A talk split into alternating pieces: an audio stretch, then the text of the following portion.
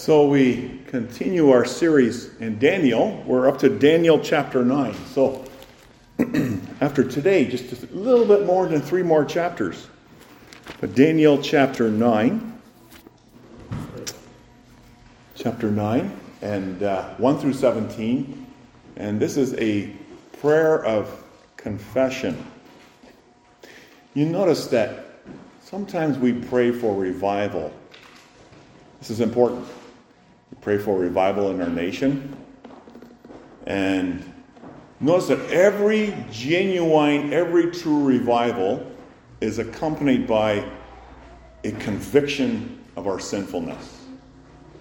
And Daniel here, with the nation, with the church, they're convicted by their sinfulness. And that's, a, that's one of the first works of the Holy Spirit, is to convict us of our sin and realize we are undone and we need salvation. And Daniel really brings that out in a, in a very powerful way in his prayer. Daniel 9, verses 1 through 17. 1 through 19, I should say. Let's hear the word of God.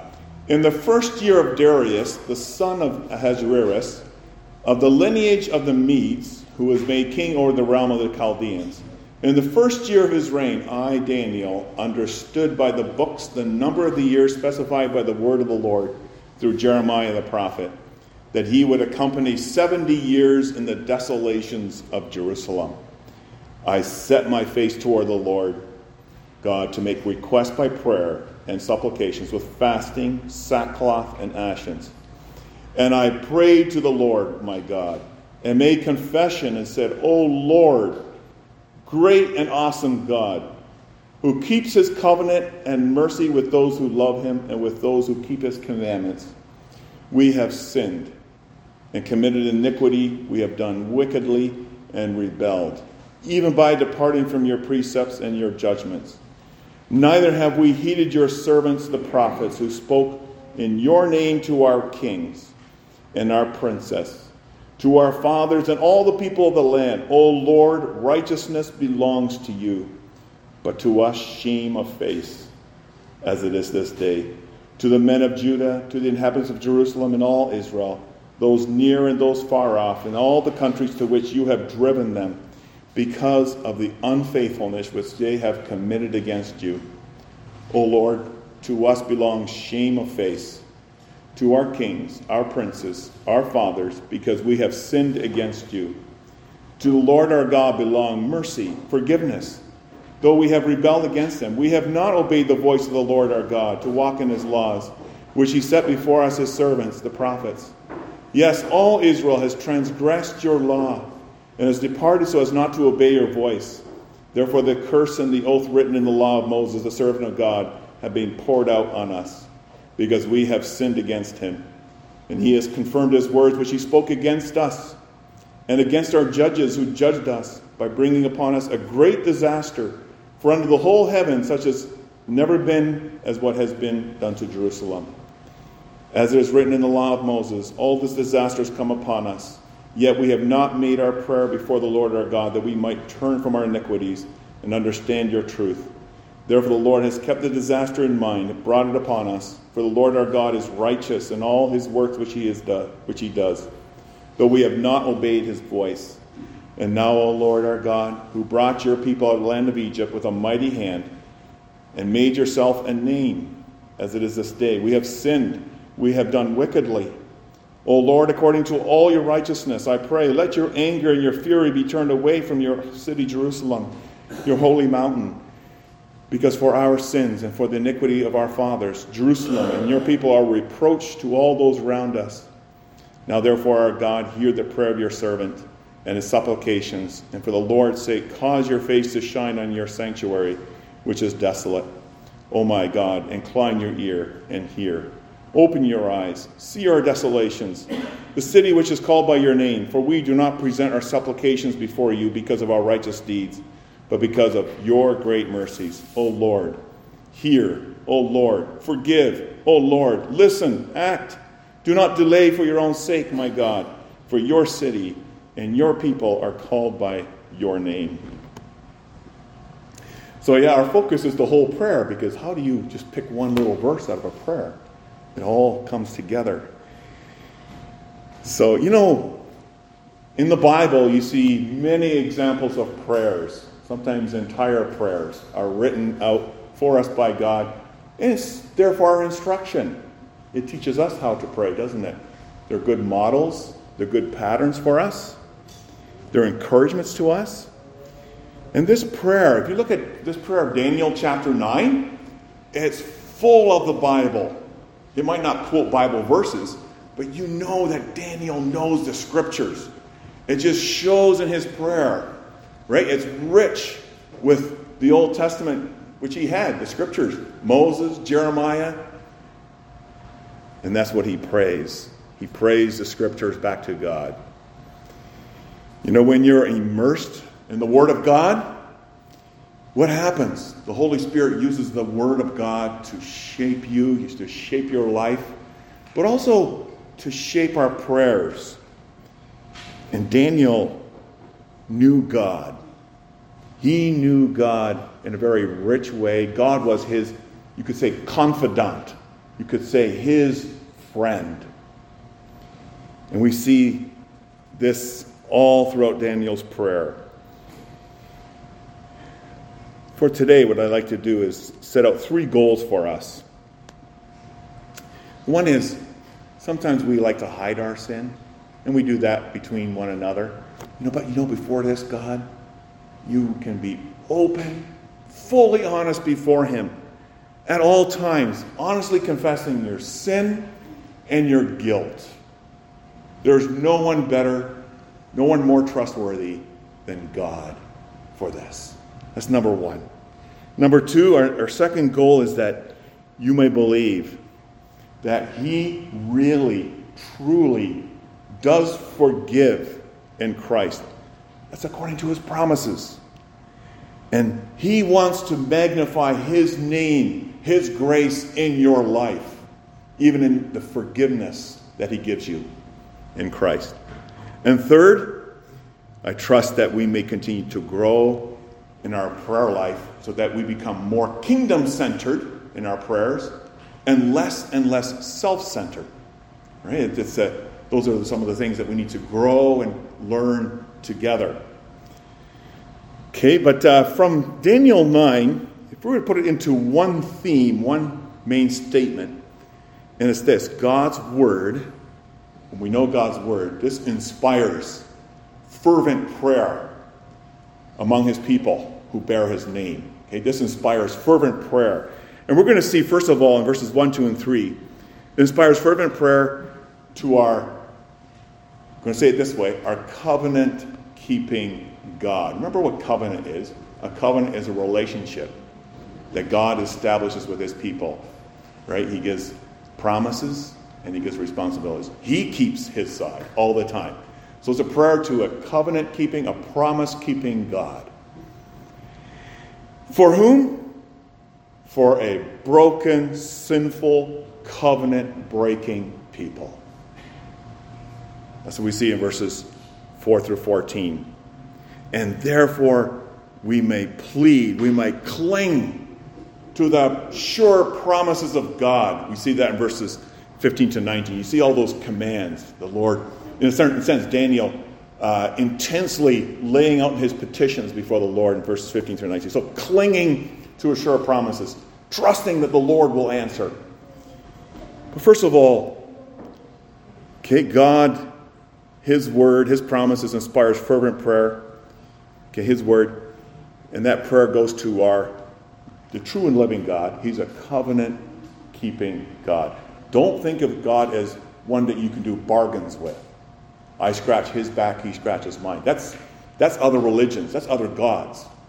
But this is a God who establishes a relationship with his sinful people. And he gives out of the, out of the goodness of his being, out of his grace. So we turn to our context, verses 1, 2, and 3. What is it that brought Daniel to his knees? What is it that made Daniel pray. What is it? It's God's promises, not because Daniel's good. He is a sinner like the rest. But it's the promises of God that bring him to his knees. You think of the timing here.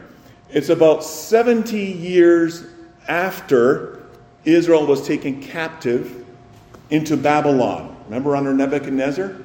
And one of the first people taken by Nebuchadnezzar with the first wave of people from Israel was Daniel. And that was in the year 605 BC, so 605 years before Christ.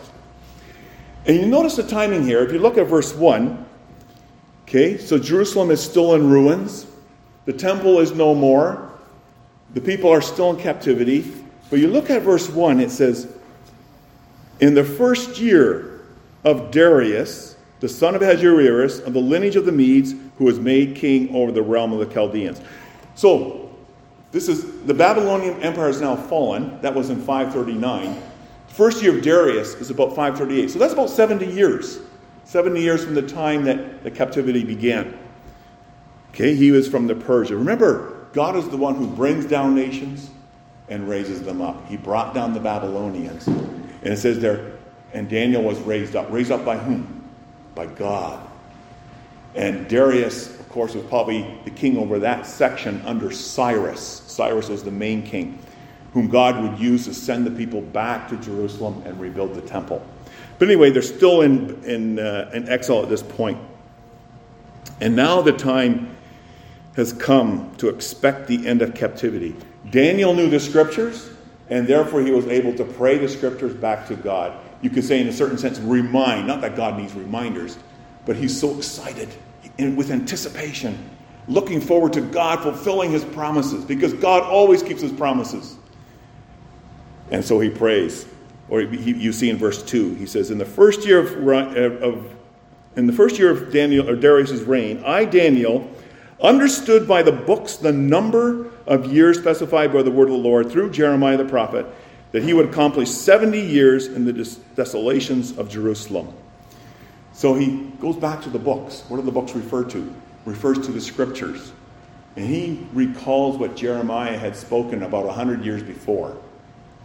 What did Daniel, or what did Jeremiah say? Well, if you go to Jeremiah 25, 11 through 12, Jeremiah said, And this whole land shall be a desolation, referring to the Israel and Jerusalem, and an astonishment, and these nations shall serve the king of Babylon 70 years. It will come to pass when 70 years are completed, I will punish the king of Babylon and that nation. That now had happened. 70 years. And a little later in Jeremiah 29, we read, For thus says the Lord, after 70 years are completed in Babylon, the Lord says, I will visit you I will perform my good word to you and cause you to return to this place. And now the word of God brings Daniel to his knees. You look at verse 3. I love that description, that, that phrase there. Daniel says, I set my face toward the Lord God. I simply just see him on his knees, just face before the Lord God and it's accompanied by prayer of supplication, but also with fasting, sackcloth, and ashes. It shows his humility, deep mourning, his deep grief over his own sins and the sins of his people. Daniel includes himself. He knows all throughout we, we, we. Daniel prays.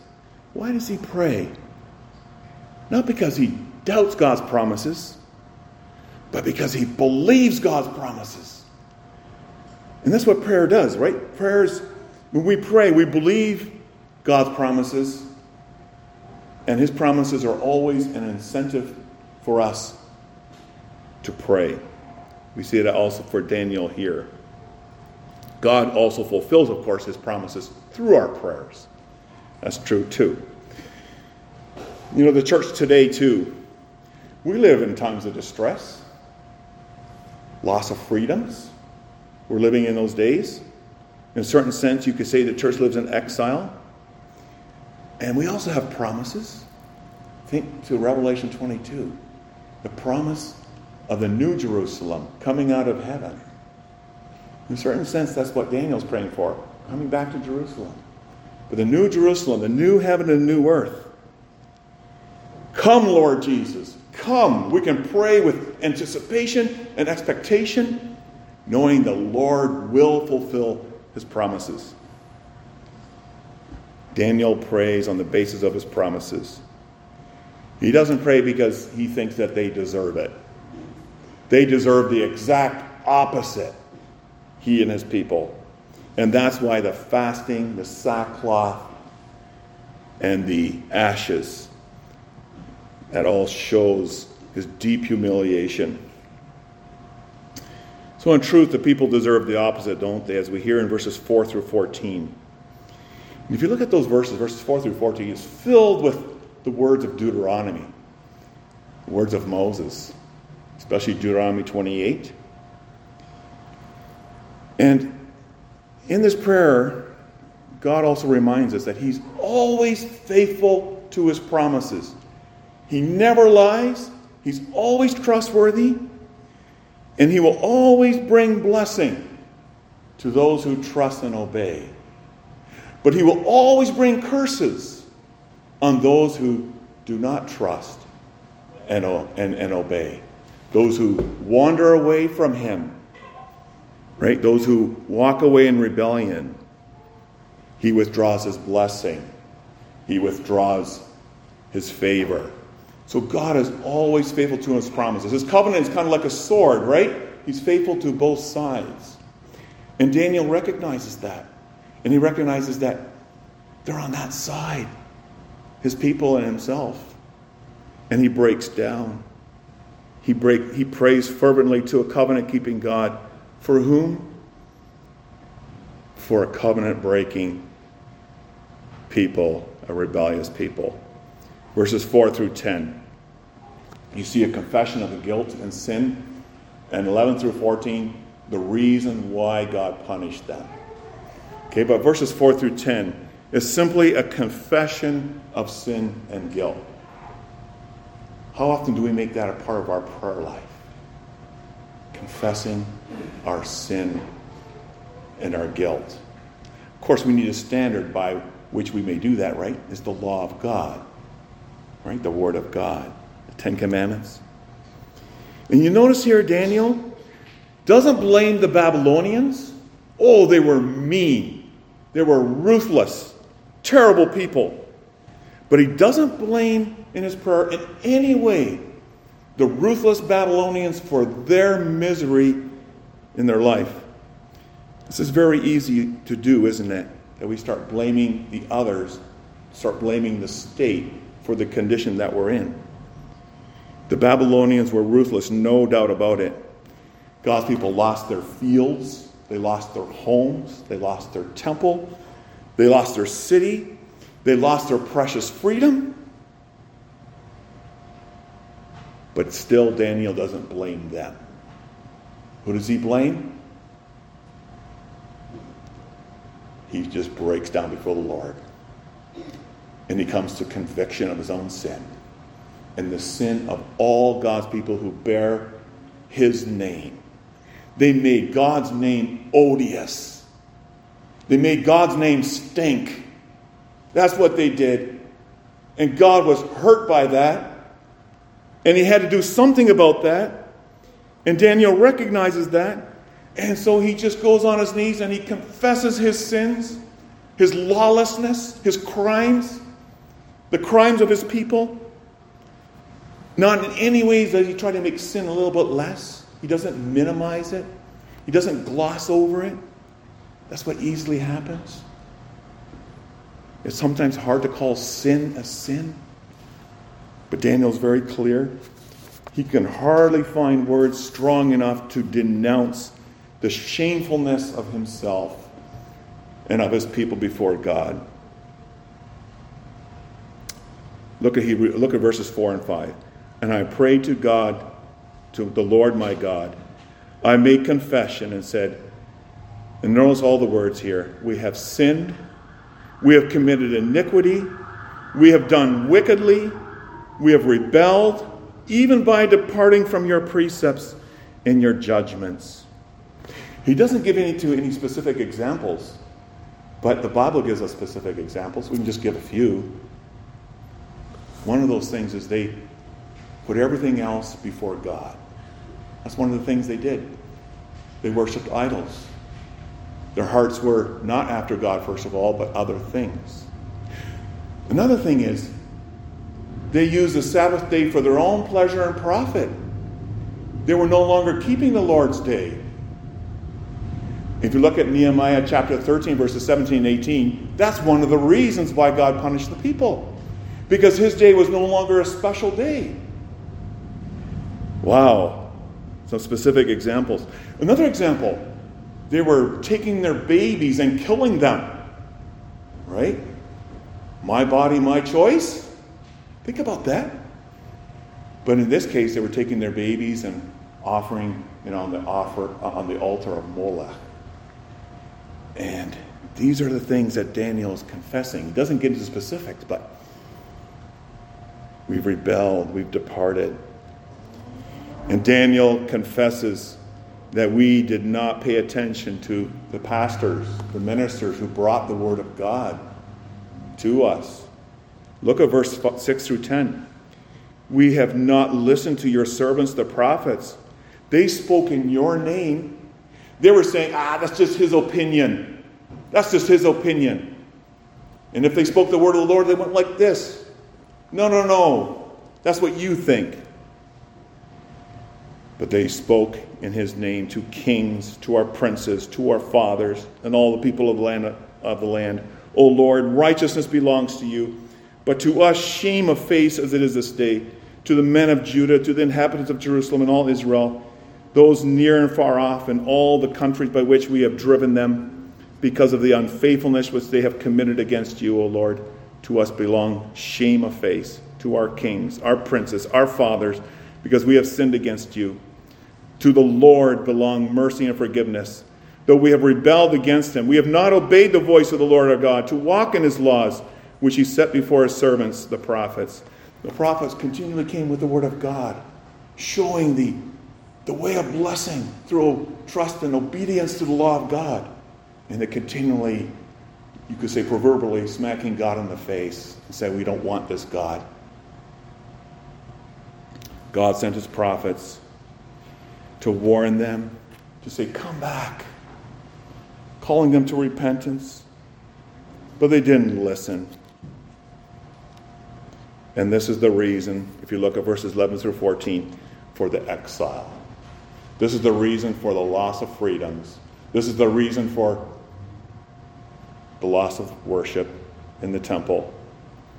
The Babylonians were used by God to chastise his people. Look at verses 11 through 14.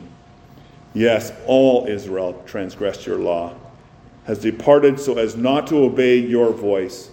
Therefore, the curse and the oath written in the law of Moses, the servant of God, has been poured out on us because we have sinned against him. And he has confirmed his words, which he spoke against us and against our judges and judged us by bringing upon us a great disaster. For under the whole heaven, such has never been done as what had, had done to Jerusalem. What a what a big confession. I mean, it's only the Holy Spirit that can bring us to see our own shame and the depth of our own sinfulness. Praise God for that. Because that's always the first work of healing, isn't it? that's always the first step towards deliverance and salvation. Daniel realizes his people were not a light to the nations. There was nothing that they saw of God and God's name in their lives. And God made them the capital of the world. He redeemed them from Egypt so they could be the light and that people who reflected his name and his character, the character that's revealed in his law, that they could show that. They failed they failed. And so God, being true to his word, he raised up the ruthless Babylonians to destroy whose city? His city, not their city, God's city. to destroy his temple, his sanctuary, and to bring his people into exile. The word there is driven. He drove them into exile. It kind of reminds you, right, when God drove Adam and Eve out of the garden, out of fellowship with him. Was God right in what he did? Was he just? Yeah. If you read to Deuteronomy 28, they knew the word of God. They should have known.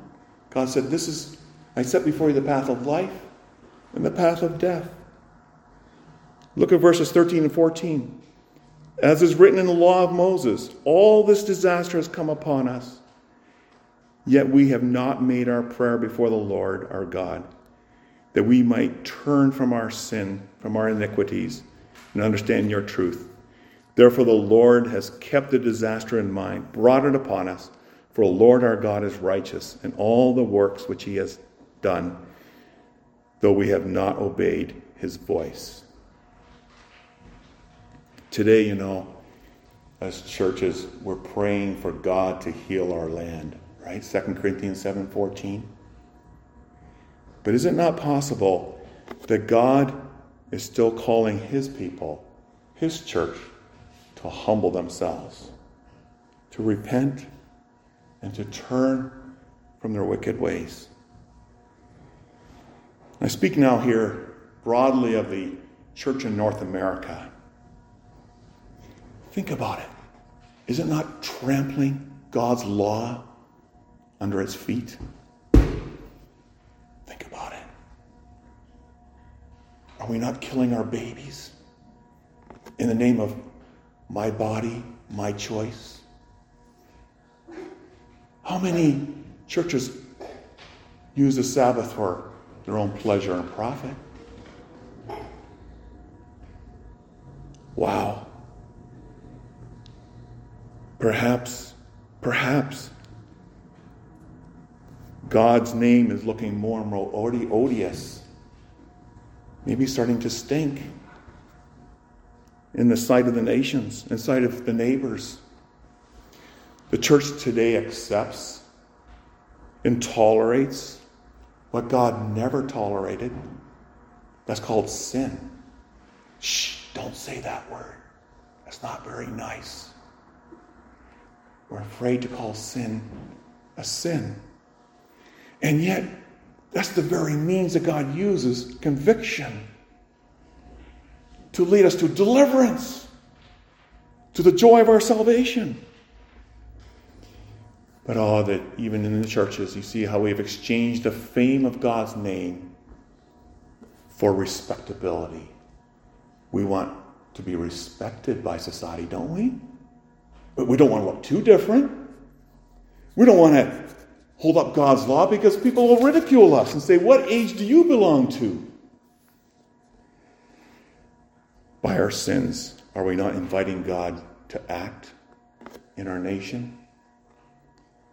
But you know, it's never too late for the church. It's never too late for the church. Speaking of the church broadly now, confession of sin and guilt.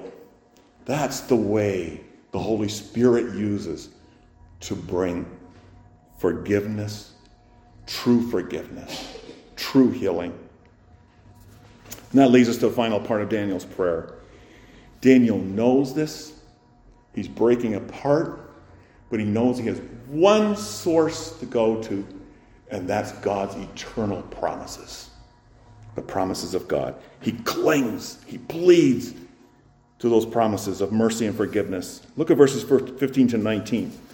Before we go there, notice does Daniel pray, O Lord, give, give us back our fields and our houses Give us back our temple and our city and our precious freedom.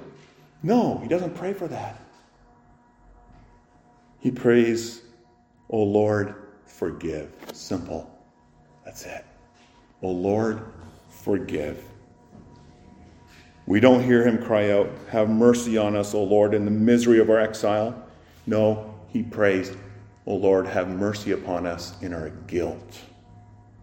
In our guilt the misery is so much greater than all the hardships of life, whether that be war, or famine, sickness, disease, all put together. Listen to Daniel's plea in verses 15 to 16. And now, O Lord our God, who brought your people out of Egypt with a mighty hand and made yourself a name, we have sinned, we have done wickedly. O Lord, according to your righteousness, I pray, let your anger and your fury be turned away from your city, Jerusalem, your holy mountain, because of our sins. And for the iniquity of our fathers, Jerusalem and your people are reproach to all those around us. And then he just pleads. It's almost like little commands, staccato. He, doesn't know exactly what to say. But eight, there's eight verbs here. eight verbs. He says, Oh my God, incline your ear and hear. Open your eyes. See our desolation. We can pray that for our lives too, right? See the city which is called by your name, for we do not present our supplications to you because of our righteous deeds, but because of your great mercies. O Lord, hear. O Lord, forgive. O Lord, listen and act. O Lord, do not delay. And what's his motive? Not for their sake, but for his sake. For your own sake, my God. For your city and your people called by your name. Does God answer? Oh, yes, He does. He hears the prayer those who confess, those who see themselves for what they are. He answers. He's the God, remember, who raises from the dead and brings life.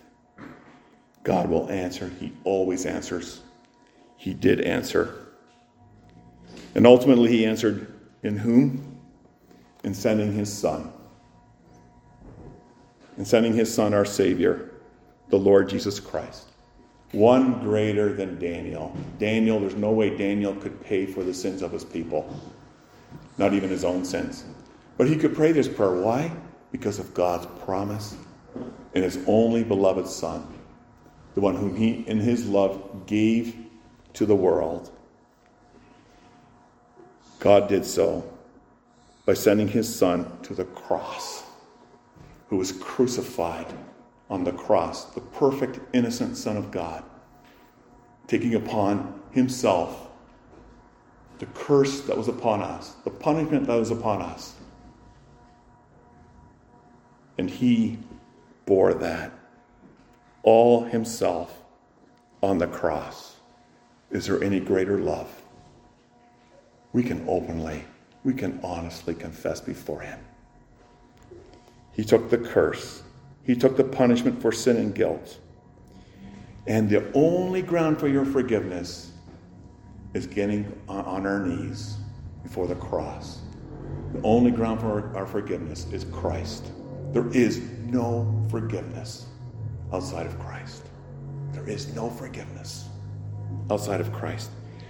God says, This is my way of forgiveness. This is my way of life. The righteousness of God that we need is the righteousness that he gives through Jesus Christ. The Bible says this He who believes in the Son is not condemned. But he who does not believe is condemned already because he has not believed in the name of the only begotten Son of God. Are you burdened? Not talking about trials. Certainly, we're burdened by trials and hardships in life. Are you burdened by your sin? Are you burdened by guilt and shame? There's a way out. It's Christ. You come to Him. You can unburden everything. Doesn't matter who or what we've done. You can burn it all before Him, give it over to Him. Because in Him, God hears. Absolutely. He forgives, He listens, He acts. And yeah, we not only have one that's greater than Daniel as a sacrifice, but we have one who's greater than Daniel because he's our intercessor. He intercedes even in a greater way than Daniel ever could. Jesus always pleads for you on the basis of his finished sacrifice. The Bible says if anyone sins, we have an advocate, we have a lawyer with the Father, Jesus Christ the righteous. He forgives. Yeah. And you know, there's more to the salvation. He also brings a new life of new obedience. And that's the work of the Holy Spirit. The Spirit who convicts also gives us, applies the resurrection of Christ in our life and enables us to walk in a life of new obedience. Did Jesus raise the temple? Did God raise the temple in Jerusalem? He certainly did. In his resurrection, he raised a new temple. And who's that temple? That's you. That's, we're all part of that temple. Hope Congregation is that temple. You are the temple of the Holy Spirit. Right? The Holy Spirit was poured upon the church in Jerusalem that day, and God raised a temple, a city, a capital. The church is the capital in the world, not Ottawa, not New Delhi, not, the, not Amsterdam, but the church. The church is the capital in the world. And you know, God has placed, placed His name on you in your baptism. You wear the name of God. In Christ, not only that, He gives a new life of new obedience. By His Spirit, there's that resolute desire to obey. One person put it this way with everything going on in the world, I know the biggest problem in the world is still me, my sins. And for that reason, my biggest hope, my biggest joy in the world is that I'm forgiven by God through the death and resurrection of Jesus Christ, raised to a new life. By grace, Hope Congregation, for example, is God's sanctuary, is God's city the people who bear and reflect his name. It's the new capital, as part of the new capital of the world. You could say it's a capital in this neighborhood. God delivered you to make a name for himself in this world. What does that mean? Put God before all else. It means honor his day don't use it for your own pleasure and profit. That's the new obedience He raised you to and me. It means honor your father and mother, teaching our children to obey. It means be faithful in your marriage vows. If we're not, as Peter says, our prayers are hindered. It means work hard. It means Pay your tithe. It means pay your HST. That's all part of reflecting and bearing the name of God in a new obedience. It means tell the truth. Don't lie to one another. Don't deceive one another. It means be content because you have the greatest gift in all the world you have the Lord Jesus Christ. In these ways, God wants us to reflect His glory, His name. Remember the rock in Daniel's vision? Not made by man's hands, came down the mountain and shattered the idols of the nations and the nations themselves. And that rock grew and grew until it filled the whole earth. May that be the fervency in our prayers. May your kingdom come, Lord. Destroy the works of the devil. And then, yes, our prayers will even become more kingdom centered because we're thinking about God, His name, His kingdom, His will, His glory. To God be the glory. Amen.